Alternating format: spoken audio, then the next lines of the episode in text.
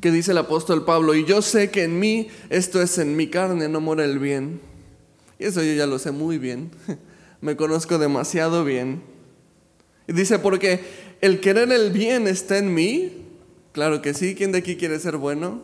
Todos. Pero no el hacerlo. Uh. Porque no hago el bien que quiero, sino el mal que no quiero, eso hago.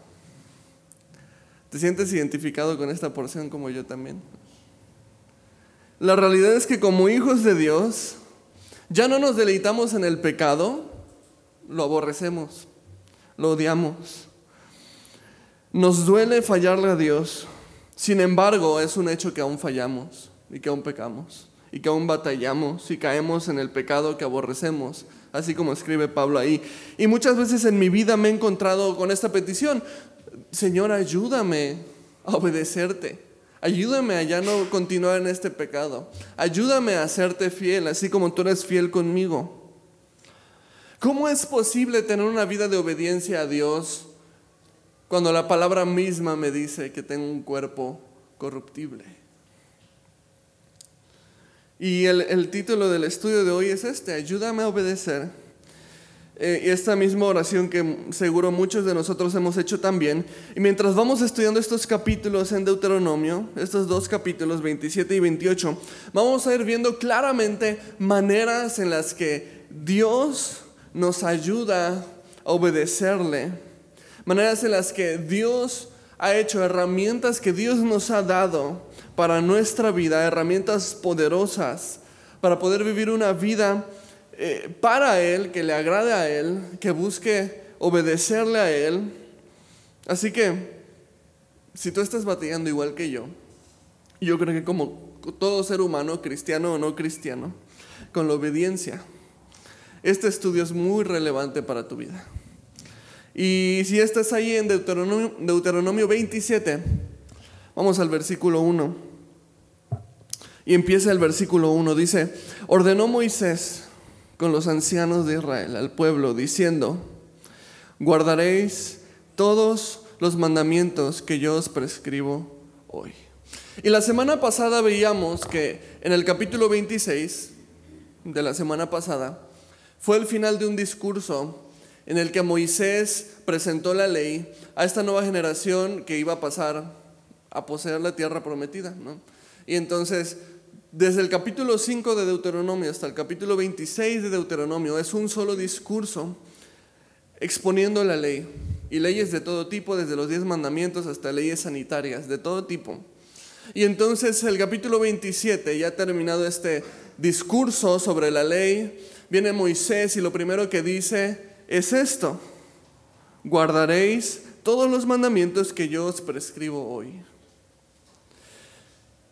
La palabra guardar o guardaréis que utiliza aquí es un vocablo hebreo, shamar.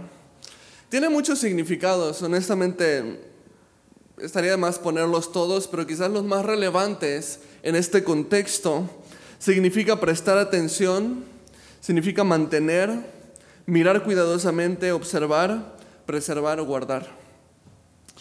Entonces, esta palabra nos da a conocer que Dios espera que hagamos esto con sus mandamientos. O sea, Dios desea que prestemos atención a sus mandamientos, que los mantengamos en nuestro corazón, que los miremos cuidadosamente, o sea, que los estudiemos, que los observemos, que los preservemos para nuestra vida, que los guardemos, es decir, que los obedezcamos. Entonces esta palabra nos habla de conocer profundamente la ley de Dios para poder obedecerla.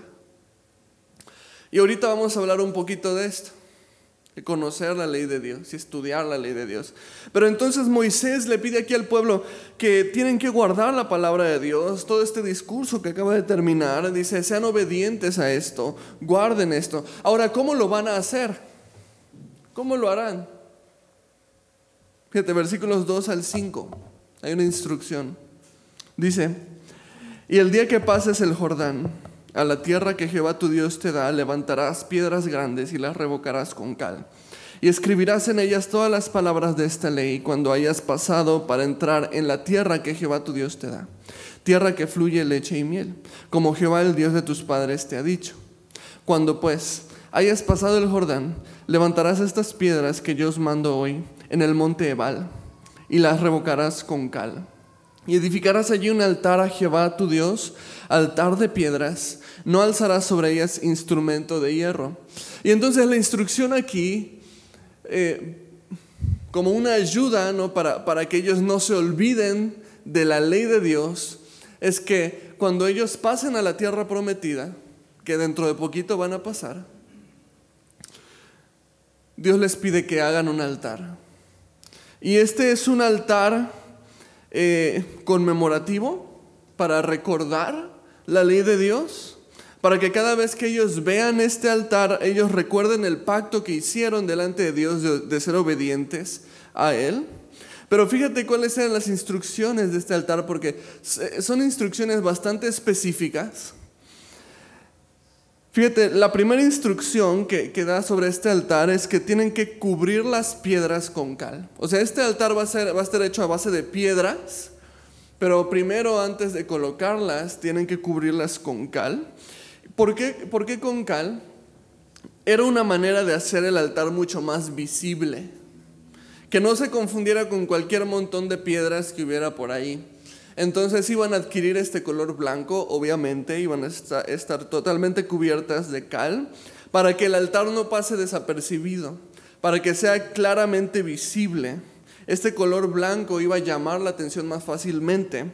Y entonces Dios no quiere que este altar, que representa que su pacto de obediencia, de obedecerle a Él, sus mandamientos, no quiere que esto pase desapercibido. Y Dios no quiere que su palabra pase desapercibida. Dios no, no quiere que su ley pase desapercibida en tu vida, en mi vida. Y sabes que es muy fácil dejar que la palabra de Dios pase desapercibida. De hecho, ahorita mismo podrías estar escuchando el sermón, pero tu mente podría estar en otro lado. Podrías estar pensando si apagué o no los frijoles y los dejé en la cocina. Podrías estar pensando que voy a cenar porque ya me están este, chillando las tripas. Podrías pensar en muchas cosas. ¿Qué tan fácil es que la palabra de Dios pase desapercibida? Es facilísimo. Dios no desea que pase desapercibida. Y de hecho, esto es lo primero que Dios nos da como una herramienta para obedecerle. Primer punto del que te quiero hablar de este estudio, ayúdame a obedecer. Dios nos da su palabra. Dios nos da su palabra. Dios se ha dado a conocer a sí mismo a través de su palabra. Y no quiere que pase desapercibida, quiere que sea visible. Así como este altar que debe ser visible con estas piedras totalmente blancas, que no pasen desapercibidos. Así desea Dios que sea su palabra en nuestra vida. Y si dejamos que su palabra pase desapercibida en nuestra vida, adivina qué, va a ser mucho más difícil que podamos obedecerla. Si no estamos atentos a su ley, si no estamos atentos a su palabra. Dios se ha dado a conocer a través de la Biblia. Y la Biblia misma es nuestro alimento espiritual. Fíjate cómo dijo Jesús en Mateo 4:4, Jesús está respondiendo a una tentación de Satanás, hablando de ser obedientes, ¿no? ¿Y cuándo tenemos que ser obedientes? Cuando Satanás nos tienta.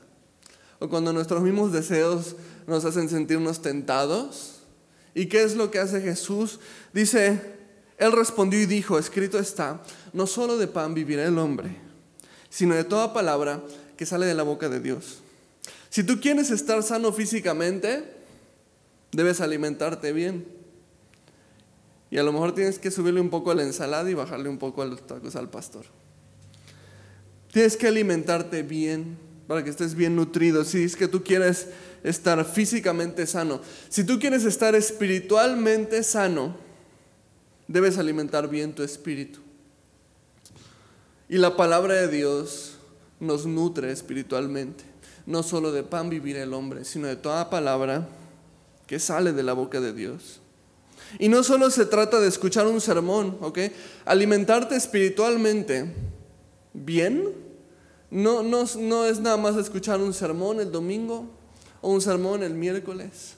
No, Alimentarte bien espiritualmente es que tú sepas venir a la palabra por ti mismo, estudiar tu Biblia. Tienes el hábito de leer tu Biblia. Tienes el hábito de estudiar la palabra, de tener un estudio bíblico personal, en el que Dios te hable, en el que tú puedas escribir lo que Dios te está diciendo. Eso es alimento espiritual. Eso es alimento espiritual. Y si te está costando trabajo tener una vida obediente a Dios y estás batallando con lo mismo, con lo mismo, y no puedes salir de ahí, por aquí debes de empezar. Hazte esta pregunta. ¿Estoy estudiando la palabra? ¿Estoy teniendo tiempo personal con Dios?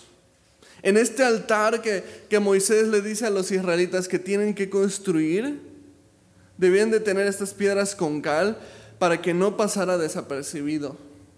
Y así también tienes que ver que la palabra de Dios no esté pasando desapercibida por tu vida. Estás llamado a estudiar la palabra de Dios.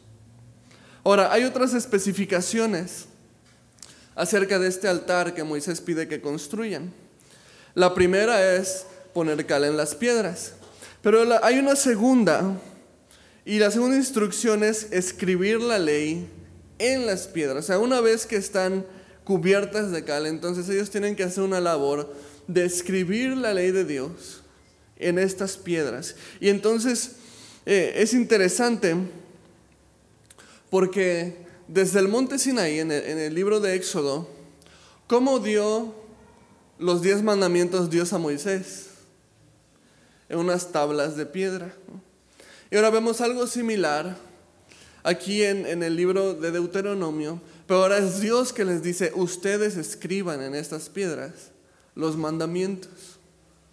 Ahora, vemos aquí un patrón, la ley escrita en piedra. De hecho, hay un dicho que es en inglés, creo que en español no, no existe, pero, pero cuando quieres decir que algo no es ley, dices, no está escrito sobre piedra. No sé si se acostumbra. Creo que no lo he escuchado, pero he escuchado personas de Estados Unidos decir esto, ¿no? De aquí se toma un dicho. O sea, no está escrito sobre piedra, o sea, no es ley, cálmate, relájate. Pero esto sí está escrito sobre piedra. Y entonces vemos este patrón, algo que es importante, que, no, que Dios no desea que ellos olviden, es escrito sobre piedra. Pero sabes que hay una promesa muy hermosa en el libro de Jeremías que lleva esto mucho más allá. En Jeremías 31, 33, fíjate que hay una promesa que Dios da a través del profeta Jeremías. Presta atención, dice, pero este es el pacto que haré en la casa de Israel después de aquellos días, dice Jehová. Daré mi ley en su mente y la escribiré en su corazón. Y yo seré a ellos por Dios y ellos me serán por pueblo. Entonces Deuteronomio, Dios hace pacto con los israelitas haciendo que ellos escriban la ley en piedra. En Éxodo, Dios hace pacto con Moisés y el pueblo, dando unas tablas de piedra con la ley escrita en ellas. Pero en Jeremías me habla de un nuevo pacto en el que la ley ya no va a estar escrita en piedra, sino va a estar escrita en mi corazón. Dios va a escribir su ley, dice, en mi mente y en mi corazón. Ahora, ¿cuál es este nuevo pacto del que Jeremías está hablando? Por supuesto, está hablando del pacto que vino a través de Jesucristo. El nuevo pacto. El viejo pacto estaba basado en esto. Esta es la ley, tienes que obedecerla. Si la obedeces, te voy a bendecir. Pero si la, si la deshonras, si la desobedeces, va a haber maldición sobre tu vida. Ese era el viejo pacto. Se le dice teológicamente pacto mosaico porque es el pacto que Dios hizo con Moisés. ¿Dependía de qué? De la obediencia de las personas. Pero entonces Jeremías viene y me profetiza un nuevo pacto. Un nuevo pacto en el que Dios va a escribir su ley en mi corazón. Un, un, nuevo pacto en el que ya no va a estar basado en el esfuerzo humano por querer obedecer en sus propias fuerzas, sino un pacto en el que Dios va a transformar divinamente a sus hijos desde su interior, escribiendo su ley en sus corazones y grabando su ley en sus mentes. ¿Cómo se hace eso? Yo necesito ese nuevo pacto. ¿Cómo puedo ser transformado por Dios? Cuando Dios mismo viene a habitar dentro de ti. Eso es algo que en el Antiguo Testamento no tenían. Dios, creador del universo, habitando dentro de un hombre mortal como tú y como yo. En el Antiguo Testamento eso eh, hubiera sido una locura pensarlo. Que este Dios fuerte, poderoso, temible, grande, habitara en un pecador como yo. Impensable. Pero en el nuevo pacto que vino a través de Jesucristo, es posible. Y sabes algo, esto es lo segundo que Dios nos da. Una hermosa promesa que nos ayuda a obedecerle y a serle fiel. Dios nos dio su Espíritu. El Espíritu Santo, el Espíritu de Dios mismo morando dentro de mí. ¿Qué ayuda más poderosa? Primera de Juan 4:13. En esto conocemos que permanecemos en Él y Él en nosotros en que nos ha dado su Espíritu. O sea, cuando tú rindes tu vida a Cristo, Él ha prometido darte su Espíritu. El Espíritu Santo viene a morar dentro de ti. 1 Corintios 6, 19, Pablo dice, o ignoráis que vuestro cuerpo es templo del Espíritu Santo, el cual está en vosotros, el cual tenéis de Dios y que no sois vuestros. Y hemos estudiado en libros anteriores cómo la medida que Dios usó en el Antiguo Testamento para estar con su pueblo fue a través de la construcción de un tabernáculo, de un templo en el que Él pudiera habitar en medio de su, de su pueblo. Pero ahora me dice que el templo soy yo. En este nuevo pacto del que me habla Jeremías, que Él va a escribir su ley en mi corazón, el templo soy yo, eres tú, Dios habitando en ti. ¿Sabes que tú no vienes a la iglesia para buscar a Dios? Yo espero que tú traigas a Dios desde tu casa. ¿Cuántas veces este, he escuchado personas decir, no, es que en esta reunión no se sintió la presencia de Dios? Esta alabanza, ah, como que no estaba tan ungida, no, no sentí la presencia de Dios este, con, este chavito ¿no? que, que dirige alabanzas. Yo sí la sentí, Ludo, no te preocupes. Y sabes qué me preocupa, porque si no sientes la presencia de Dios, ¿tú crees que vienes aquí para encontrar la presencia de Dios? La presencia de Dios se encuentra en tu corazón, no en un lugar. Dios no va a habitar en, en lugares hechos por manos de hombres. Si aún dice la escritura que los cielos de los cielos no pueden contener su gloria. ¿Cómo crees que, y que cuando cerramos la iglesia Dios se queda aquí encerrado esperando que regresemos o qué? ¿No? No, Él está en ti, en tu corazón. Es el, grandiosa, la grandiosa promesa y a la vez misterio del nuevo pacto, Dios habitando en el corazón del hombre, a través de su Espíritu Santo. Esa es la promesa de la que habló Jeremías. Cómo Dios iba a escribir su ley en su mente y su corazón cuando Dios mismo sea quien habite en su corazón. Y entonces el creyente tiene esta maravillosa promesa morando dentro de sí mismo, el Espíritu de Dios en mi corazón, dándome la fuerza para vivir de acuerdo con su palabra. Es un poder transformador dentro de mí. Y, vemos los testimonios más hermosos de vidas transformadas por el poder del Espíritu de Dios Aquel que había tratado con todas sus fuerzas dejar las drogas en algún momento sin Cristo y no había podido, y viene Cristo y entonces puede dejarlas de manera milagrosa. ¿Qué encontró? ¿Una buena motivación? No, encontró a Dios. Y Dios vino dentro de él. Y eso le dio el poder para transformar su vida. O aquella persona que batallaba con pensamientos suicidas y entonces viene a Cristo y encuentra, entrega su vida a Él y Dios renueva sus ganas de vivir y da un, propósito. ¿Qué encontró? ¿Motivación? ¿Una buena ideología? No, se encontró con Dios mismo y Dios vino a morar dentro de esa persona y eso transformó su vida. ¿Cómo Dios ha transformado tu vida? Necesitamos el poder del Espíritu Santo para poder vivir una vida obediente a Dios. Solamente el Espíritu Santo puede darnos este poder. Hechos 1.8 dice, pero recibiréis poder cuando haya venido sobre vosotros el Espíritu Santo y me seréis testigos en Jerusalén, en toda Judea, en Samaria y hasta lo último de la tierra. La vida cristiana solo puede ser vivida a través del Espíritu Santo. Lucas 11.13, pues si vosotros siendo malos sabéis dar buenas dádivas a vuestros hijos, ¿cuánto más vuestro Padre Celestial dará el Espíritu Santo a los que se lo pidan? Pídeselo. Es una promesa que si tú se lo pides, Él te lo va a dar. Es una promesa y necesitas este poder del Espíritu Santo para poder llevar una vida transformada, una vida agradable. Y sabes que no significa que vas a ser perfecto una vez que tienes el Espíritu Santo, porque batallamos con nuestra carne, pero sabes algo, va a haber una transformación.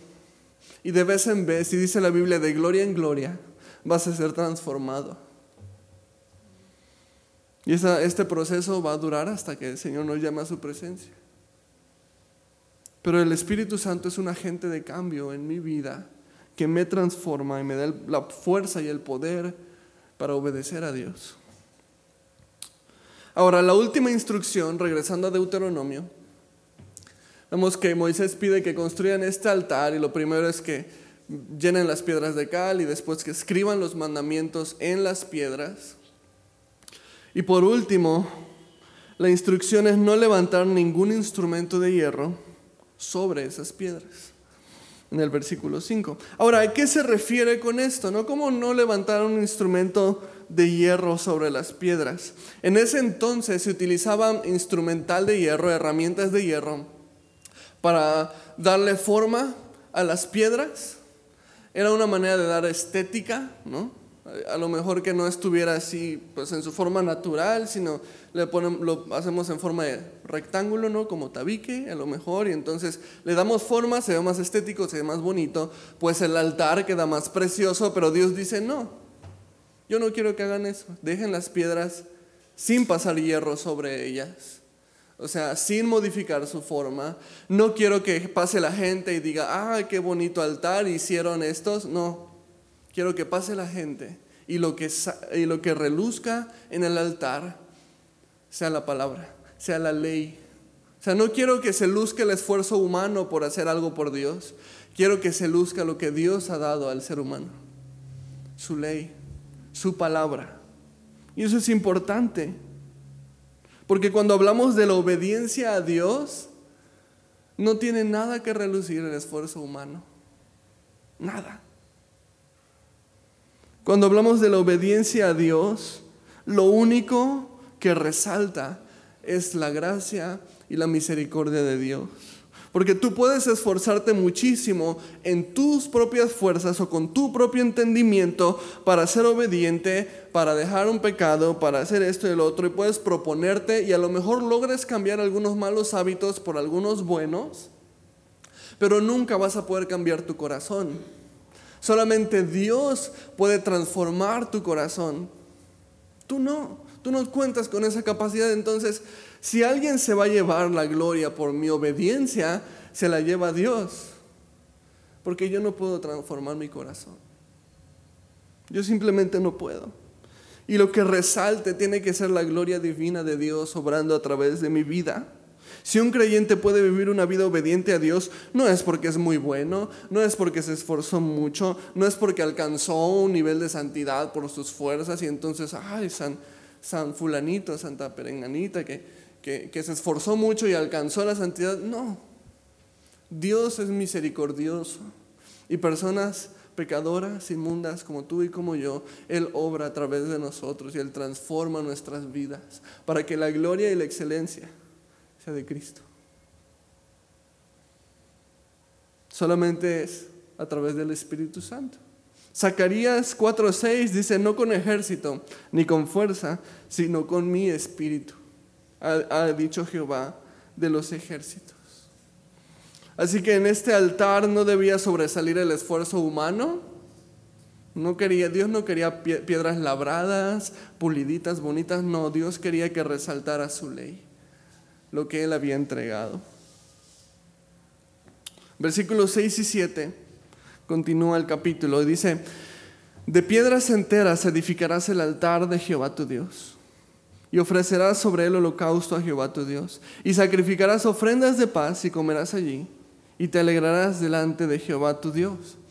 Ahora, una vez que el altar estuviera terminado, Dios se encarga que se hagan estas dos ofrendas. Primero una ofrenda de holocausto y después ofrendas de paz. Ahora, en el libro de Levítico estudiamos estas ofrendas y a lo mejor no te acuerdas, digo, ya pasó bastante tiempo que estudiamos eh, el libro de Levítico, pero lo que caracterizaba estos dos tipos de ofrendas, tanto el holocausto como la ofrenda de paz, es que eran dos ofrendas voluntarias. Había ofrendas obligatorias, como la ofrenda por el pecado, la ofrenda de expiación, pero había ofrendas voluntarias que debían de salir del corazón de aquel que deseara hacer estas ofrendas, y esas eran el holocausto y la ofrenda de paz. Eran ofrendas voluntarias. Eran, ambas eran ofrendas de olor fragante. O sea, eran ofrendas para agradar a Dios, para glorificar a Dios. El holocausto era una, una ofrenda de consagración voluntaria. En esta ofrenda el animal se consumía por completo en el altar. Por completo. Y era todo para Dios. Toda la ofrenda era para Dios. Era una consagración total para Dios, para glorificar a Dios, para alabar a Dios, para agradar a Dios. Y la ofrenda de paz era diferente al holocausto. ¿Cuál era esta diferencia entre la ofrenda de paz y el holocausto? La ofrenda de paz no se consumía completa en el altar. La ofrenda de paz se consumía una parte en el altar, pero la otra parte la consumía la persona que la traía. Y esto que representaba era una ofrenda de paz, un agradecimiento por la paz que tengo con Dios a través de estas ofrendas, través del perdón de pecados, la expiación del pecado. No era una ofrenda para obtener paz con Dios, sino era una ofrenda de celebración por la paz que había con Dios. Y entonces la imagen que nos da, consumiéndose una parte en, el altar, es que una parte era para Dios y Dios la consumía. Y la otra me era dado a mí, la otra parte del cabrito o lo que sea que haya sido la ofrenda y la consumía yo con mi familia. Y la, imagen era de compartir con Dios. La imagen era de, compañerismo con Dios. E, era, era una manera en, la que Dios reflejaba el anhelo que Él tenía de tener compañerismo con ellos. Como decir, vamos a sentarnos a la mesa y vamos a disfrutar de esto tú y yo juntos. Esa era la idea detrás de la ofrenda de paz. Dar gracias a Dios, glorificar a Dios porque había puesto paz a través de esto. Y por supuesto, todo esto era solamente una imagen de Cristo, nuestra ofrenda de paz. Porque a través de Cristo nosotros tenemos paz con Dios y podemos celebrar paz con Dios. ¿Por qué? Porque Él murió por mí. El altar fue la cruz y Él fue dado para pagar por mis pecados. Y yo puedo celebrar que tengo paz con Dios porque mis pecados han sido perdonados. Jesús los pagó en la cruz. Y puedo tener esto. En ese momento era un simbolismo de compañerismo. Una parte para Dios, una parte para mí con mi familia. Simbolizaba compañerismo, pero no era compañerismo. Tú y yo hoy en día sí podemos tener compañerismo con Dios. Y eso es lo tercero que Dios nos da y que es una promesa y herramienta hermosa que nos ayuda en nuestro caminar con Cristo, que nos ayuda para poder obedecer a Dios, para poder seguir a Dios, para poder ser fiel a Dios. Dios nos dio el compañerismo. Juan 17:3, Jesús dijo, y esta es la vida eterna, que te conozcan a ti, el único Dios verdadero y a Jesucristo a quien has enviado. ¿De qué se trata la vida eterna? de conocer a Dios. La palabra conocer que utiliza aquí Jesús es un vocablo griego, ginosco, y, tiene varios significados, entre ellos y los más relevantes en el contexto. Nos habla de sentir, de tener un conocimiento, de percibir, de hablar. O sea, es un conocimiento participativo, porque hay, conocimiento intelectual y hay conocimiento participativo. Yo creo que todos aquí podemos decir que conocemos a Cuitláhuac García.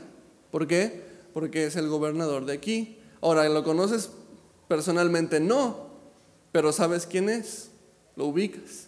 Y a lo mejor si te metes a Wikipedia puedes averiguar algo sobre su vida. Un conocimiento intelectual, pero hay un conocimiento participativo que solamente se adquiere teniendo compañerismo. Y entonces yo puedo decir, conozco a Leti, Leticia Pech, y la conozco muy bien, porque es mi esposa, estoy todos los días con ella y la amo mucho. ¿Por qué? Porque tengo un conocimiento participativo con ella. ¿Cómo puedes amar a Dios? ¿Cómo puedes conocer a Dios? ¿Cuál de los dos conocimientos Dios te ha pedido que tengas de Él. ¿Que te memorices la Biblia y ya? No. Dios te ha llamado a un conocimiento participativo, te ha llamado a un ginosco, a un conocerlo, habiendo experimentado, habiéndolo sentido, habiéndolo percibido, habiendo hablado con Él. Ese es el conocimiento que estamos llamados a tener con Dios. Esto es compañerismo.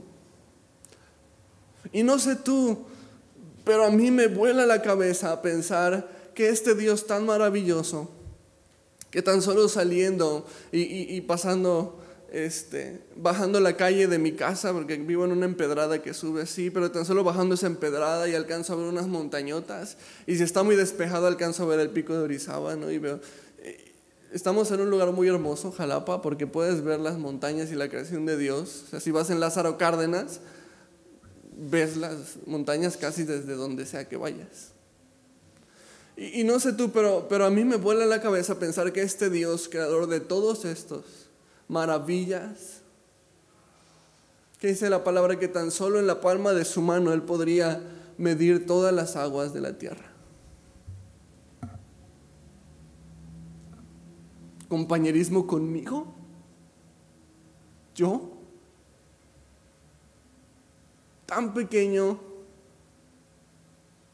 tan insignificante, tan malvado, tan pecador. ¿Cómo crees? Sí. De hecho, de eso se trata la vida eterna. Conocer a este Dios. Es más que saberte los diez mandamientos.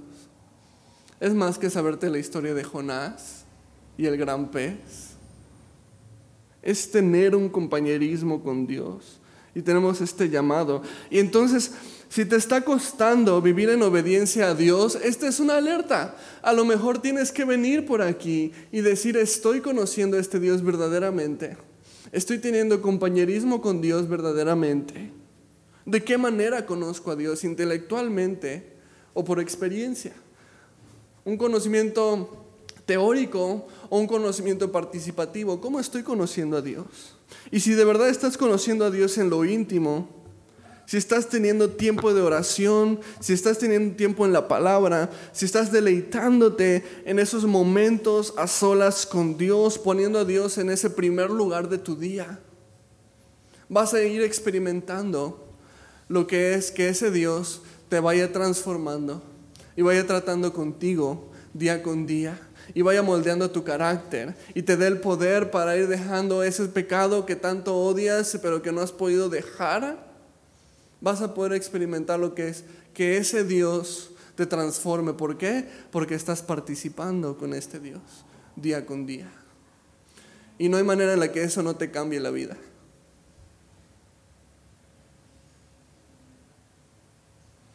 Tratar de obedecer a Dios sin tener compañerismo con Él es difícil. O sea, tratar de, obedecer la Biblia sin tener tiempo con Él, sin estar participando con Dios de esta manera, es cansado. Porque no puedes en tus propias fuerzas. Puedes por un ratito nada más antes de sentirte derrotado otra vez, antes de, sentirte desanimado otra vez, o deprimido otra vez, o condenado otra vez. Eh, vas a durar muy poco. Necesitas tener tiempo a solas con Dios. Conocer a Dios en lo íntimo. Ahora, en el resto del capítulo 27, no lo vamos a leer por cuestión de tiempo. De hecho, el 27 y el 28, eh, esta segunda parte del 27 y el 28 lo vamos a ver más panorámicamente. Pero eh, nos da una serie de maldiciones para aquellos que decidan romper esas leyes. ¿no? Entonces, vienen hermosas promesas, pero también vienen este, consecuencias. Y, entonces en el versículo 15 nos habla de, una maldición eh, aquellos que practican la idolatría. En el versículo 16 nos habla de una maldición para aquellos que decían deshonrar a sus padres. Del 17 al 19, aquellos que quieran abusar, eh, pasarse canijos con su prójimo, ¿no? O sea, querer robarle un cacho de su tierra, ese tipo de cosas, ser abusivos, ¿no? En los versículos 20 al 23 nos habla de diferentes perversiones sexuales. Este, en los versículos 24 y 25 nos habla de maldiciones para aquellos que quieran pervertir la justicia de una u otra manera, cometer un crimen y no querer pagar por él, o querer sobornar a una autoridad. Y entonces, eh, finalmente en el versículo 26, que ese sí lo vamos a leer, si, si vamos allá al final del capítulo 27, en el versículo 26 da la conclusión de esas maldiciones. Y dice, maldito el que no confirmare las palabras de esta ley para hacerlas. Y dirá todo el pueblo, amén. Y dos cosas que recalcar de esta parte rápidamente. La primera es que la palabra maldito que se utiliza aquí significa en realidad amargamente maldito, amargamente desdichado, habla de amargura. Porque sabes que eso es lo que trae el pecado en nuestras vidas. El pecado siempre va a venir con amargura. A lo mejor al principio puede parecer muy dulce y sabroso y placentero, pero siempre al final de todo va a terminar trayendo un sabor amargo. Eso es lo que el pecado va a traer en tu vida va a traer amargura en cualquier área en la que tú lo estés practicando. El pecado destruye. Lo segundo que es interesante observar de esta parte es que el pueblo decía amén a cada cosa que el Señor llamaba pecado. Y si tú le echas un ojo así nada más rapidito, vas a ver que, que las dos palabras que más se repiten es maldito y amén. Qué interesante. El pueblo tenía que estar de acuerdo con lo que a Dios no le parecía. Si Dios decía que algo era pecado, ellos decían, amén, eso es pecado. Eso está mal. Si Dios dice es pecado deshonrar a los padres, el pueblo decía, amén, es pecado deshonrar a los padres. Si Dios decía, es pecado quebrantar la ley dando soborno, el pueblo decía, amén, es pecado dar soborno. Es pecado dar soborno. ¿Ok? Qué fácil es este. Zafarte de una, ¿no? ¿Por qué? Porque el cristiano está llamado a creer la palabra de Dios. Si Dios dice que algo está mal, está mal y no hay vueltas al asunto. Si Dios dice que algo es bueno, es bueno. El cristiano está llamado a creer la palabra de Dios, no la sociedad, porque la sociedad ahorita le está llamando a lo malo bueno y a lo bueno malo. Y entonces están luchando ahorita por derechos que son pecados. ¿Qué hace el cristiano en esta situación? Toma la Biblia, ¿Y qué dice? Amén. Esto es verdad. Tu palabra es verdad. El mundo puede decir una cosa, pero yo creo lo que dice tu palabra. Lo que dice que es bueno, es bueno. Lo que dice que es malo, es malo. Estamos llamados a tomar una postura por la palabra de Dios en cualquier asunto que se esté tratando. Y entonces el pueblo decía, amén. Me imagino a los, a los hijos a lo mejor, maldito el que deshonra a sus padres, amén. Pero tenían que estar de acuerdo con la palabra de Dios. Tenían que estar. Ahora bien, en el capítulo 28, que te comento igual, lo vamos a ver panorámicamente. Es un capítulo bastante largo, si tú lo ves en tu Biblia, es un capítulo largo. Dani, ¿cómo vas a ver este capítulo en 15 minutos, 10 minutos que te quedan? Lo vamos a ver panorámicamente. Lo podemos dividir fácilmente en dos partes. Bendiciones de obedecer y consecuencias de desobedecer. Porque como te comentaba, la ley del antiguo pacto o el pacto mosaico o con Moisés estaba basado en la obediencia de las personas. Si las personas obedecían eran bendecidos, si desobedecían venían consecuencias y maldiciones sobre sus vidas. De eso se trataba este antiguo pacto. Dios promete bendecir a su pueblo si ellos lo, obedecen, pero también promete traer duras consecuencias si desobedecen. Fíjate, entrando al 28, versículo 1, dice, acontecerá que si oyeres atentamente la voz de Jehová tu Dios, para guardar y poner por obra todos sus mandamientos que yo te prescribo hoy, también Jehová tu Dios te exaltará sobre todas las naciones de la tierra. Y entonces vemos la primera parte, ¿no? Eh, si obedeces, te va a bendecir. Estas bendiciones abarcaban este, desde sus siembras y sus cosechas, ser bendecidos en esta provisión, sobre su ganado, sobre su familia, sobre su ciudad, incluso sobre la victoria sobre sus enemigos. Eh, Dios prometía bendecirlos y darles victoria sobre sus enemigos. Este, literalmente cada aspecto de su vida iba a ser bendecido si ellos permanecían en la ley de Dios. Pero por otro lado, también prometió duras consecuencias. Y es raro decir prometió consecuencias, pero sí las prometió. Y ahorita vamos a ver que se cumplieron.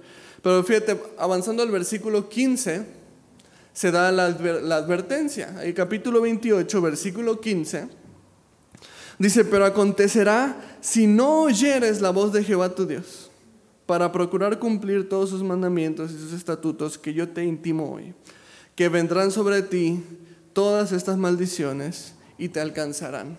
Y de ahí en adelante se menciona una serie de consecuencias que ellos iban a tener si hacían a un lado la ley de Dios, si apartaban su camino del camino de Dios. Y digo, no los vamos a leer por cuestión de tiempo, pero si, si tú lo lees después en tu casa, es una imagen muy vívida de desgracia, de terribles consecuencias, que sabemos por la historia que, sucedieron, ¿no? Desde que les iba a ir mal en sus cosechas y con su ganado y con su familia, en sus ciudades, incluso con sus enemigos. Aquí vemos una amenaza eh, o, o, una advertencia de que si ellos se apartan de Dios, ellos van a irse a cautiverio y van a venir otras naciones y los van a conquistar y van a ser esclavos de otras naciones que los iban a derrotar y los iban a conquistar. Entonces, por la historia sabemos que ellos sí se apartaron de la ley de Dios. Digo, vamos a ir viendo el Antiguo Testamento en orden y vamos a ver eso muy vividamente, cómo ellos se fueron apartando y alejando de Dios hasta que finalmente estas consecuencias los alcanzaron y vinieron sobre ellos. A pesar de que Dios a través de los profetas y, buscando levantar incluso jueces antes de los profetas. Trató de advertirles y, regresar su corazón hacia ellos, hacia Él, que ellos corrigieran su camino, que, ellos regresaran a, la ley de Dios. Y Dios lo intentó y lo intentó. Y cada juez que se levantó y cada profeta que se levantó traía este mensaje. Arrepiéntanse, arrepiéntanse, regresen. Pero ¿saben qué? Así como los niños chiquitos, no, no oigo, no oigo, soy de palo. Así se convirtió el pueblo de Israel. Y no escuchó a los jueces y no escuchó a los profetas que Dios mandó. Y vinieron todas estas consecuencias. cada una de ellas, hasta las más terribles, porque se apartaron de la ley de Dios. Pero sabes algo, Dios no los desechó. Dios no desechó a su pueblo, eso, es increíble. Él los disciplinó, pero algo que me impresiona profundamente es que Dios no los desechó. Que ellos fueron infieles a Dios, pero Dios decidió continuar siendo fiel a ellos.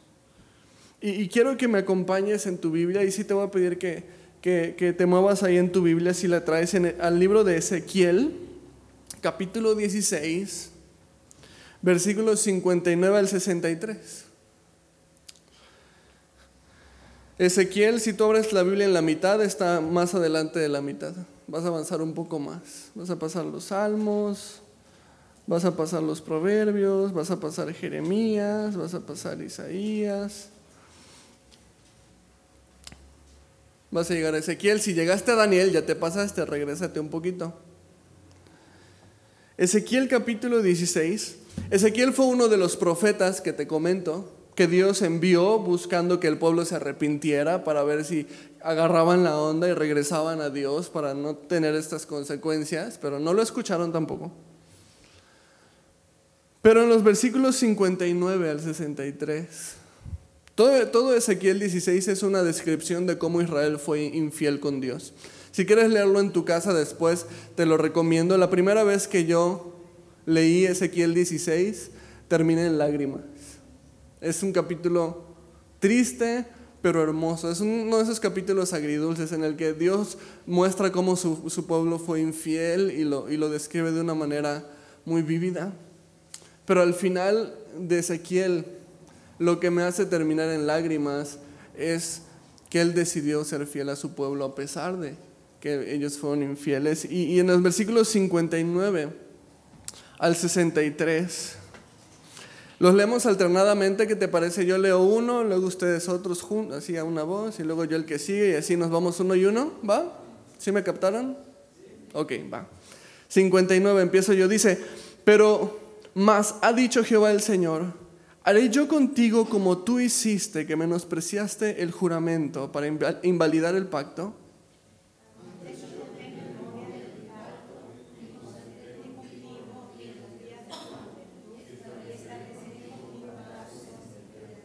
Y te acordarás de tus caminos y te avergonzarás cuando recibas a tus hermanas, las mayores que tú y las menores que tú, las cuales yo te haré por hijas, mas no por tu pacto.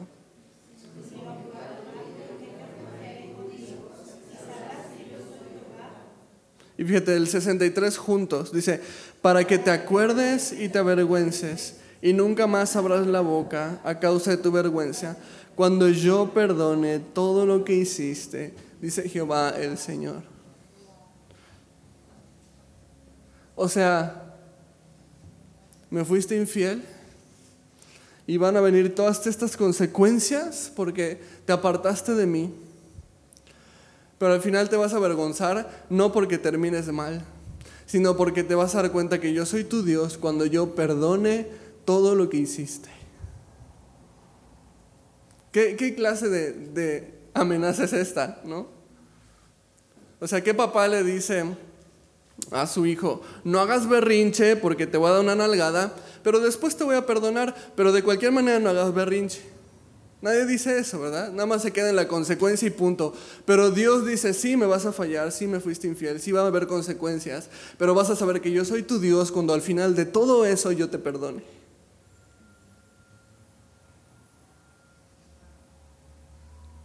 ¿Sabes cómo se llama eso? Gracia. Lo último de lo que te quiero hablar hoy. Dios nos da la gracia. Y la gracia, tremenda arma, tremenda herramienta, tremenda promesa para mi vida y para mi caminar con Dios. Y que me ayuda a serle fiel a Dios. Aún a pesar de su infidelidad, Dios promete restaurarlos, hacer un nuevo pacto con ellos, les promete afirmar un nuevo pacto ¿Y cuál es este nuevo pacto? El mismo pacto del que habló Jeremías. El pacto que vino a través de Jesucristo. Ya no basado en la obediencia o desobediencia del pueblo, sino que la ley iba a ser escrita en sus corazones. Un nuevo pacto que ya no iba a estar basado en que si me obedeces te bendigo y si me desobedeces te maldigo, sino un pacto que está basado en la obediencia de uno, que iba a ser obediente hasta la muerte y muerte de cruz. Que por la obediencia de uno, todos los desobedientes íbamos a ser tomados como obedientes. Por la obediencia de uno solo, del Señor Jesucristo del cual dice la Biblia, tentado en todo, pero sin pecado alguno.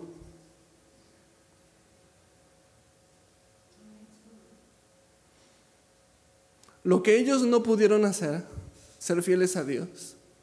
Y lo que nosotros batallamos tanto con ser, ser fieles y obedientes a Dios. Jesús lo hizo y lo cumplió. Y por su obediencia, adivina qué, tú eres contado como un justo delante de Dios. Justificados pues por la fe, tenemos paz para con Dios.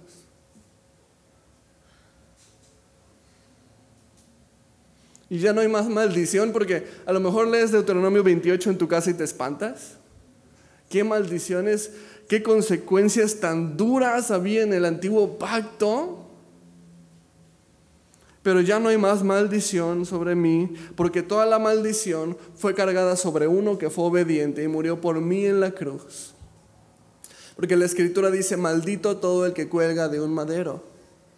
Y Jesús recibió toda maldición sobre sí mismo, se hizo maldito por Dios, para que nosotros podamos ser bendecidos por Dios.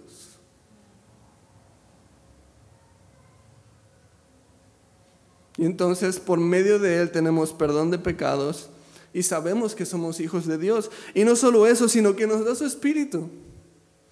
Nos da el Espíritu Santo y su Espíritu nos da la fuerza para ser obedientes. Pero la diferencia es que ya no somos obedientes para ganarnos el favor de Dios, como si Dios necesitara algo de mí. No, no, porque el nuevo pacto se basa en la, obediencia de Cristo. Entonces, si mi obediencia ya no es para ganarme el favor de Dios, Dani, ¿para qué entonces es mi obediencia? Es una obediencia por agradecimiento, por amor. ¿Sabes algo? La religión te enseña que debes de obedecer por miedo. Porque si no, te va a ir mal y entonces Ah, pues por eso te está yendo re mal. ¿Cuántas semanas llevas sin venir a la iglesia? Por eso Dios te está castigando. No, claro que no. Sí, ven a la iglesia porque la Biblia dice que tienes que venir, pero, pero no te está maldiciendo Dios por eso, porque la maldición ya fue cargada sobre Jesucristo. ¿Por qué podemos ser obedientes? ¿Por qué debemos ser obedientes? Porque Él ha sido tan bueno conmigo, Él ha sido tan misericordioso conmigo, estoy tan agradecido y lo amo tanto que deseo obedecerle simplemente para agradecerle. No necesito que alguien me amenace con que me va a pasar y me va... No necesito eso porque Dios me ha mostrado su amor y yo lo quiero amar también a Él y responder a su amor. Y por eso el cristiano es obediente. Porque Dios lo ha amado y ahora nosotros amamos a Dios. Solamente porque Él nos amó primero. Es una obediencia motivada por el amor, no por el miedo, no por la conveniencia, por el puro amor del Hijo de Dios que murió por mí en mi lugar pagando por mis pecados. Primero de Juan 2.1. ¿Qué si, qué pasa si fallo? ¿Qué pasa si peco? ¿Caigo de la gracia? ¿Qué pasa si, si, si después de haber sido bastante fiel a Dios por un tiempo, pero después vuelvo a caer? ¿Qué pasa? Primero de Juan 2.1. Hijitos míos, estas cosas escribo para que no pequéis, por supuesto. Y si alguno hubiere pecado, abogado tenemos para con Dios, Jesucristo el justo. Entonces si fallas, te levantas, te agarras fuerte de Dios y continúas. Ahora pues ninguna condenación hay para los que están en Cristo Jesús. Romanos 8.1. Y entonces muchas veces me encuentro a mí mismo orando, Dios, ayúdame a obedecer. Solo para darme cuenta que Él ya me está ayudando demasiado a obedecer. Dios te está ayudando a obedecer y te, ha dado tantas cosas, tantas promesas y tantas herramientas para que tú puedas obedecerle y seguirle y amarle. Vimos cuatro cosas en este, en este pasaje muy claramente. La primera fue la palabra. Dios nos dio su palabra que me alimenta y me fortalece espiritualmente. Después vimos en segundo lugar su espíritu. Dios me dio su espíritu que escribe su ley en mi corazón y me, va transformando. Estoy en un proceso de transformación por su espíritu y soy transformado de gloria en gloria. Y por lo mismo, el tercer punto, que es el compañerismo con Él, el compañerismo con Él cambia y transforma mi vida. Cuando yo conozco a Dios de la manera correcta, no intelectualmente, no teóricamente, sino por experiencia, participativamente, como a un amigo, como a un padre. Y tengo compañerismo con Él. Y el compañerismo con Dios transforma mi vida.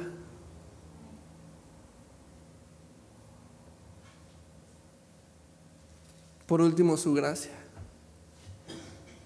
Que lejos de ser un permiso para pecar, es una fortaleza para levantarme si es que he pecado y recordar que Él sigue siendo fiel.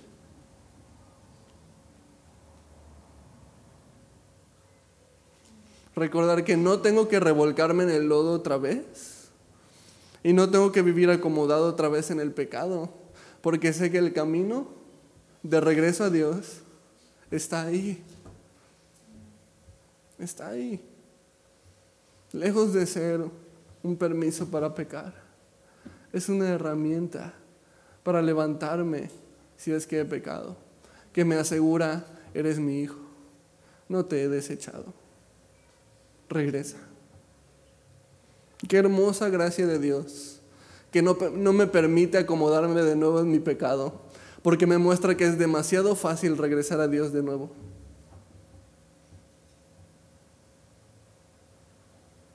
Definitivamente Dios nos ayuda para obedecerle, sin duda alguna.